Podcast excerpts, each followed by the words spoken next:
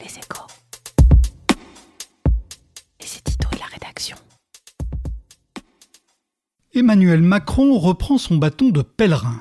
Cette fois-ci, le président veut convaincre les Français de l'intérêt de sa réforme des retraites. L'enjeu est majeur. Au départ, l'idée d'aller vers un système plus juste plaisait au plus grand nombre, mais aujourd'hui les Français sont beaucoup moins enthousiastes. Le vent a commencé à tourner pour trois raisons. D'abord, le travail salutaire de clarification entrepris sous la houlette de Jean-Paul Delevoye a révélé les bosses et les creux de la réforme. Des millions de Français se sont fait une idée assez précise de ce qu'ils risquent de perdre, tandis que d'autres millions de Français ne savent pas encore très bien ce qu'ils ont à y gagner. Jamais sans doute réforme française n'avait impliqué à la fois autant de gagnants et de perdants. Ensuite, l'équilibrage du système de retraite est entré en ligne de compte. Il faut rappeler ici avec force que ce n'était pas le but du projet. Euh, le candidat Emmanuel Macron voulait d'abord mettre fin aux injustices de notre système de retraite, je cite son programme, et basculer vers un système universel avec un principe d'égalité absent du système actuel. Je cite à nouveau, pour chaque euro cotisé, le même droit à pension.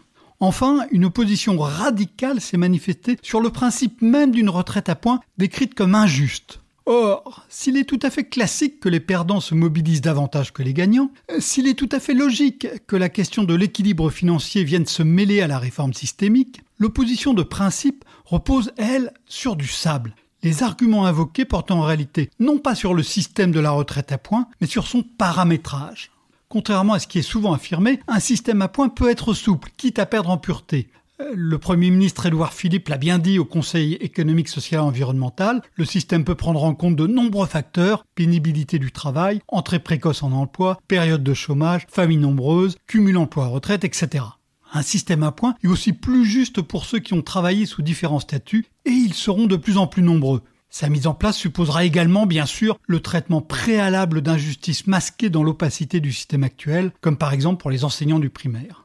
Le réglage ultérieur du système, celui qui déterminera le niveau des pensions, est bien sûr essentiel. Si le législateur démocratiquement élu veut maintenir la dépense de retraite à 14% du PIB, avec un nombre de pensionnés en augmentation, alors la pension diminuera. Mais la contrainte financière pèse aussi sur le système actuel. Un système universel à points est plus juste que les 42 régimes actuels. Le vrai débat politique devrait porter sur son réglage. Retrouvez tous les podcasts des échos sur votre application de podcast préférée ou sur leséchos.fr. Ever catch yourself eating the same flavorless dinner three days in a row?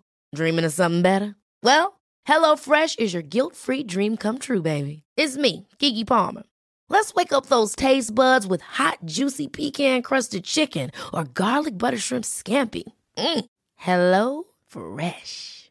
Stop dreaming of all the delicious possibilities and dig in at HelloFresh.com. Let's get this dinner party started.